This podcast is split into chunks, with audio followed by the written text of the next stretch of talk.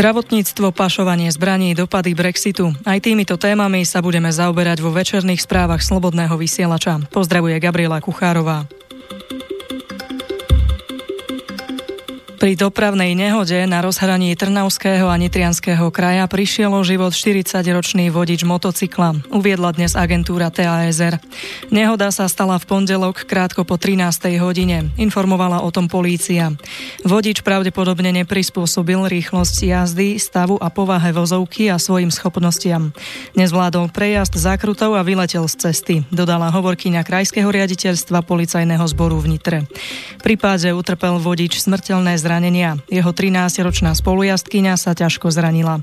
Polícia vyšetruje okolnosti tejto tragickej udalosti ako prečin usmrtenia a ublíženia na zdraví.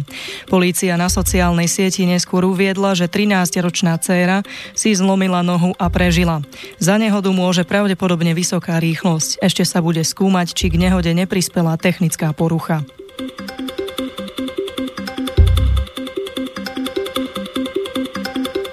Hasiči v pondelok ráno zasahovali na Bebravskej ulici v Bratislavskej Vrakuni. Ako píšu aktuality, došlo k explózii v budove, kde sídli aj zdravotné stredisko. Po príchode polície na miesto bola spozorovaná poškodená predná časť domu, ako aj poškodené viaceré motorové vozidlá, ktoré boli zaparkované v jej blízkosti. Výbuch pravdepodobne spôsobil plyn. Policajti to však oficiálne ešte nepotvrdili. Výbuch najviac zasiahol prevádzku pedikúry na prízemí budovy zdravotného strediska. K zraneniu osôb v tejto súvislosti nedošlo. Rovnako nebolo potrebné vyhlásiť evakuáciu obyvateľov tohto domu. Na príslušnom útvare okresného riaditeľstva policajného zboru v Bratislave 2 bolo v tejto súvislosti začaté trestné stíhanie vo veci trestného činu všeobecného ohrozenia.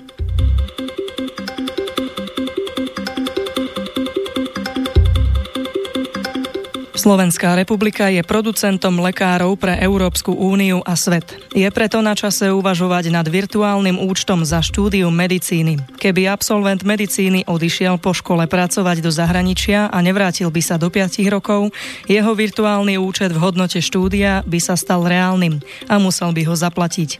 Na pondelkovej tlačovej konferencii to vyhlásila opozičná poslankyňa Jana Cigániková za SAS s tým, že študent by sa k takémuto postupu zaviazal ešte pred začiatkom štúdia. Cigániková uznáva, že absolventom medicíny nemožno prikázať, aby zostali na Slovensku. Ale nie je fér, že občania Slovenska, ktorých nemá kto liečiť, platia cez dane štúdium lekárov, ktorí napokon liečia v zahraničí. Pripustila, že treba najskôr reálne zvýšiť konkurencieschopnosť slovenského zdravotníckého trhu práce. Zároveň je podľa nej potrebné vytvoriť možnosti, aby do zdravotníctva plynuli ďalšie zdroje. Napríklad vytvorením možnosti možnosti pripoistenia. Vítame konštruktívne návrhy. Spomínaný návrh SAS však musíme podrobiť analýze, či je realizovateľný správneho hľadiska z pohľadu EÚ o voľnom pohybe osôb, ozrejmila hovorkyňa ministerstva zdravotníctva Zuzana Eliášová.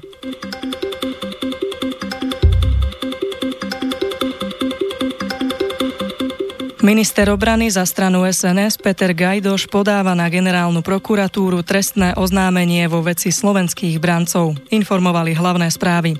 Minister chce, aby generálna prokuratúra preskúmala činnosť tejto organizácie a povedala, či nie je ohrozením bezpečnosti Slovenskej republiky a v rozpore s platnými zákonmi. Zdôrazňuje, že jedinou legálnou obrannou organizáciou Slovenska sú ozbrojené sily Slovenskej republiky. Minister to oznámil na tlačovej konferencii v Bratislave Bratislave.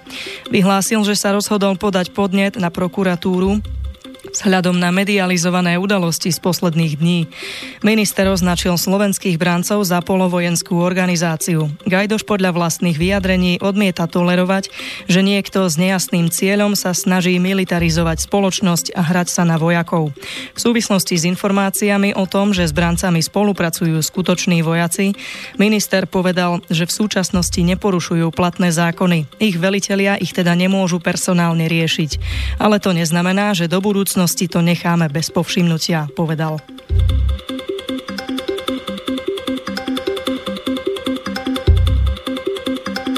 Organizácia Slovenskí branci vydala na sociálnej sieti takisto vyjadrenie k súčasnej situácii. Organizácia odmieta, že by sa niekedy stávala do pozície alternatívnej armády. Dištancuje sa od akéhokoľvek obvinenia, že je hrozbou pre občanov. Branci tvrdia, že sú vlastenci milujúci svoju krajinu a ich motivácia je práve opačná, teda výpomoc vlasti a jej občanom.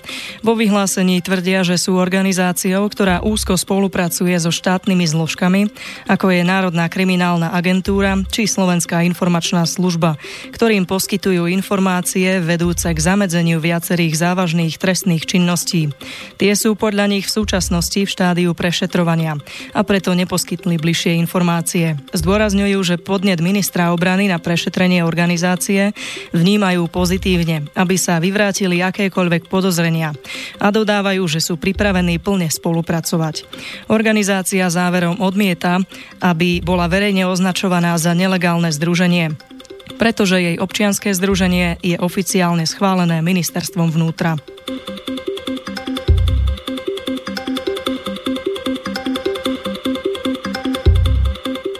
Kanadskom Toronte v nedeľu večer miestneho času ozbrojený muž postrelil 14 ľudí, informovali hlavné správy. Hovorkyňa špeciálnej vyšetrovacej jednotky uviedla, že po útoku ostali mŕtvi traja ľudia, vrátane ozbrojenca.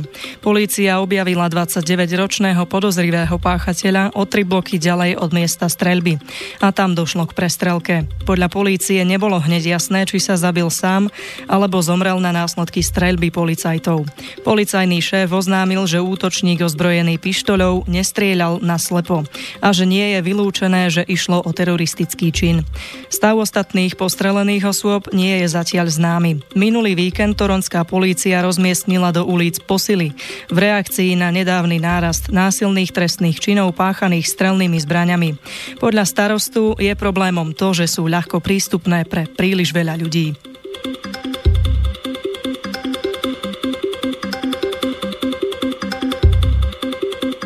Nemecký minister zahraničných vecí Heiko Maas vyhlásil, že Nemecko príjme niektorých členov organizácie Biele prilby, ktorí boli evakuovaní zo Sýrie. Píšu hlavné správy s odvolaním na nemecké noviny Bild.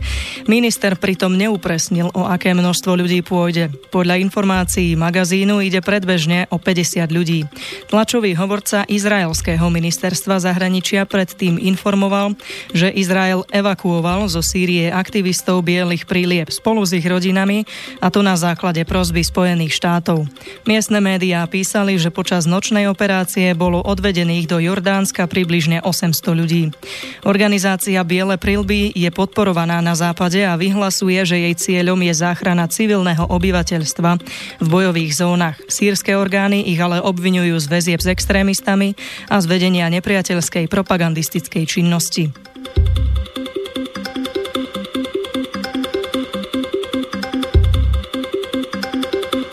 Polícia zadržala v blízkosti východnej hranice jedného Ukrajinca a 12 Vietnamcov. Agentúra TASR informovala, že všetci boli následne vyhostení. Ako v pondelok uviedla hovorkyňa riaditeľstva hraničnej a cudzineckej polície Sobrance, ešte v piatok ráno kontrolovali príslušníci v obci Príslob v Snínskom okrese Ukrajinca bez cestovného dokladu.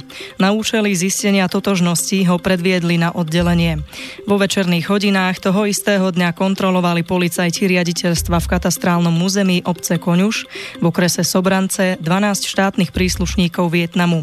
A to na základe informácie, ktorú dostali od príslušníkov štátnej hraničnej služby Ukrajiny. Všetci spomínaní cudzinci prekročili podľa jej slov štátnu hranicu z Ukrajiny do Slovenskej republiky neoprávnene a zdržiavali sa tu bez povolenia príslušných orgánov. Z uvedeného dôvodu boli všetci administratívne vyhostení s uložením zákazu vstupu na naše územie územie a územie ostatných členských štátov Európskej únie, dodala.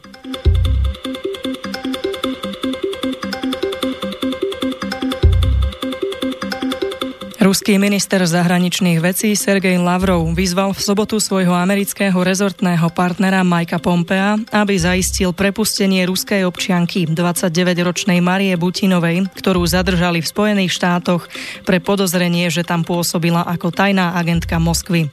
Postup amerických orgánov označil v telefonickom rozhovore za nepriateľný, uviedli parlamentné listy. Podľa ruského ministerstva zahraničných vecí americké úrady zatkli ruskú občianku Butinovú ústavu na základe vykonštruovaných obvinení. Okresný súd vo Washingtone nariadil v stredu väzobné stíhanie Butinovej bez možnosti prepustenia na kauciu. Obvinili ju aj z rozvíjania vzťahov s americkými fyzickými osobami a infiltrovania organizácií s vplyvom v americkej politike s cieľom presadzovať záujmy Ruska.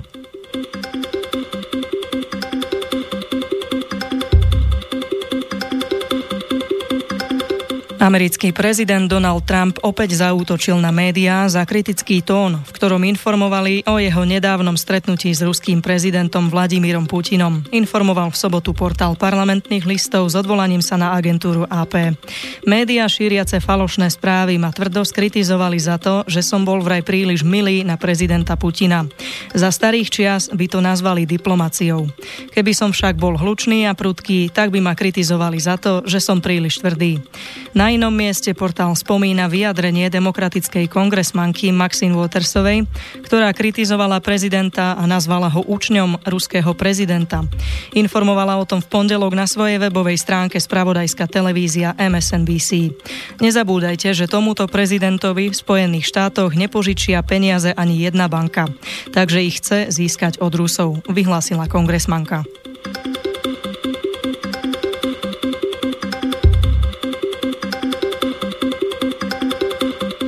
Federálna bezpečnostná služba Ruskej federácie informovala o operácii zničenia kanálu. Ten slúžil na dodávky strelných zbraní z krajín EÚ na územie Ruska. Hlavné správy informovali, že bola potlačená činnosť medziregionálnej zločineckej skupiny, kam patrili obyvatelia Moskvy, Petrohradu a Jaroslavľa.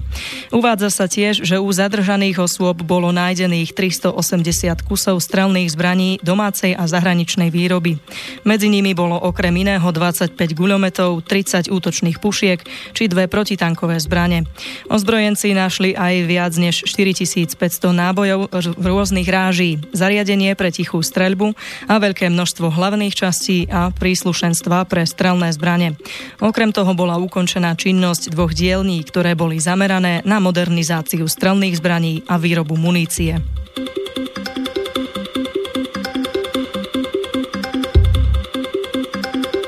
Na ukrajinské ministerstvo zahraničných vecí v Kieve si predvolali mimoriadného a splnomocneného veľvyslanca Talianska v krajine Dávidala Cecíliu. A to v súvislosti s rozhorčením, ktoré v Kieve vyvolal obsah rozhovoru talianského ministra vnútra Matea Salviniho pre piatkové vydanie amerického denníka The Washington Post. Podľa parlamentných listov Salvini v rozhovore vyhlásil, že Rusko malo právo anektovať Krym. Argumentoval referendum, ktoré v krajine prebehlo. Novinár to označil označil za falošné referendum, na čo Salvini oponoval, že ide o subjektívny názor novinára, kým 90% účastníkov referenda sa vyjadrilo ináč. V Kieve odovzdali italianskému veľvyslancovi v tejto súvislosti protestnú nótu. V nej sa okrem iného konštatuje, že Salviniho slová sa neopierajú o reálne fakty a sú v rozpore s princípmi medzinárodného práva.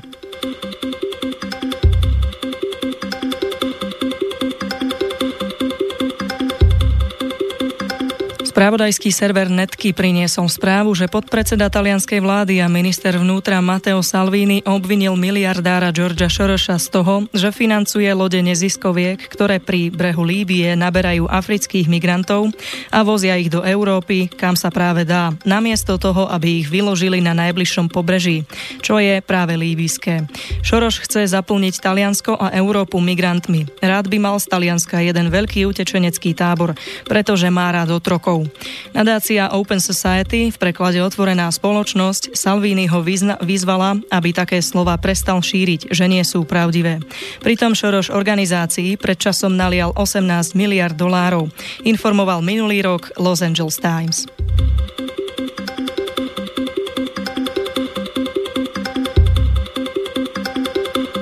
Brexit môže spôsobiť, že britské domácnosti si ročne pohoršia o 960 libier. Uvádza sa v správe poradenskej firmy Oliver Wyman. Domácnosti sa budú musieť napríklad vyrovnať s vyššími cenami spôsobenými zmenami na trhu práce, ale aj colného režimu. Spoločnosť vypracovala 5 rozdielných scenárov vystúpenia Británie z Európskej únie, pričom veľkosť negatívneho vplyvu by sa v závislosti od podoby Brexitu mala pohybovať v pásme od 245 po 960 libier ročne.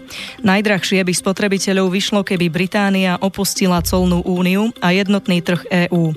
A colný režim by určovala tzv. doložka najvyšších výhod Svetovej obchodnej organizácie. Vplyv na spotrebiteľské ceny by zrejme malo aj znehodnotenie Libry a pravdepodobnosť, že obchodné dohody s krajinami mimo EÚ by nedokázali dostatočne zmierniť dopad na domácnosti. Uzavreli parlamentné listy.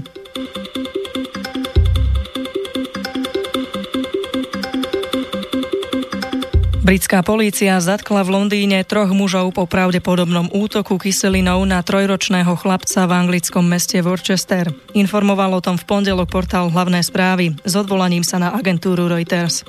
Dieťa hospitalizovali so závažnými popáleninami na tvári a na rukách.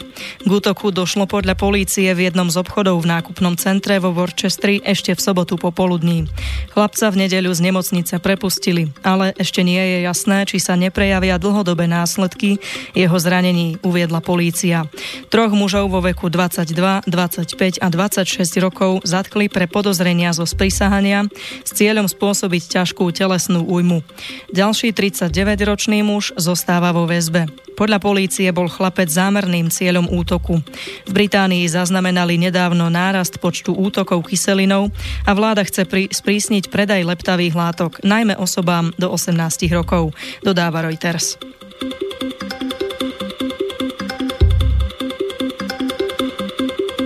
Švédsky demokrati by mohli podľa najnovších prieskumov zvíťaziť v parlamentných voľbách. Píše to český server Reflex s tým, že švédsky demokrati sú proti imigračnou stranou. Parlamentné voľby vo Švédsku sa uskutočnia 9. septembra a ako ukazujú prieskumy, zvíťaziť by mohla spomínaná euroskeptická strana. Denník uviedol, že získať by mohli 28% hlasov. Pred 4 rokmi pritom dostali len necelých 13%. Ako uvádza Reflex, príčinou vzostupu proti imigračných švédskych demokratov sú problémy s pristahovalectvom.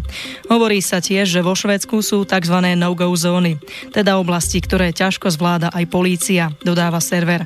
Ale vláda vraj odmieta, že by také miesta skutočne existovali. Pre dnešok je to všetko. Agentúrne správy pochádzajú z portálov Parlamentné listy, hlavné správy, aktuality, teraz, pravda, reflex, netkieská. Do počutia zajtra.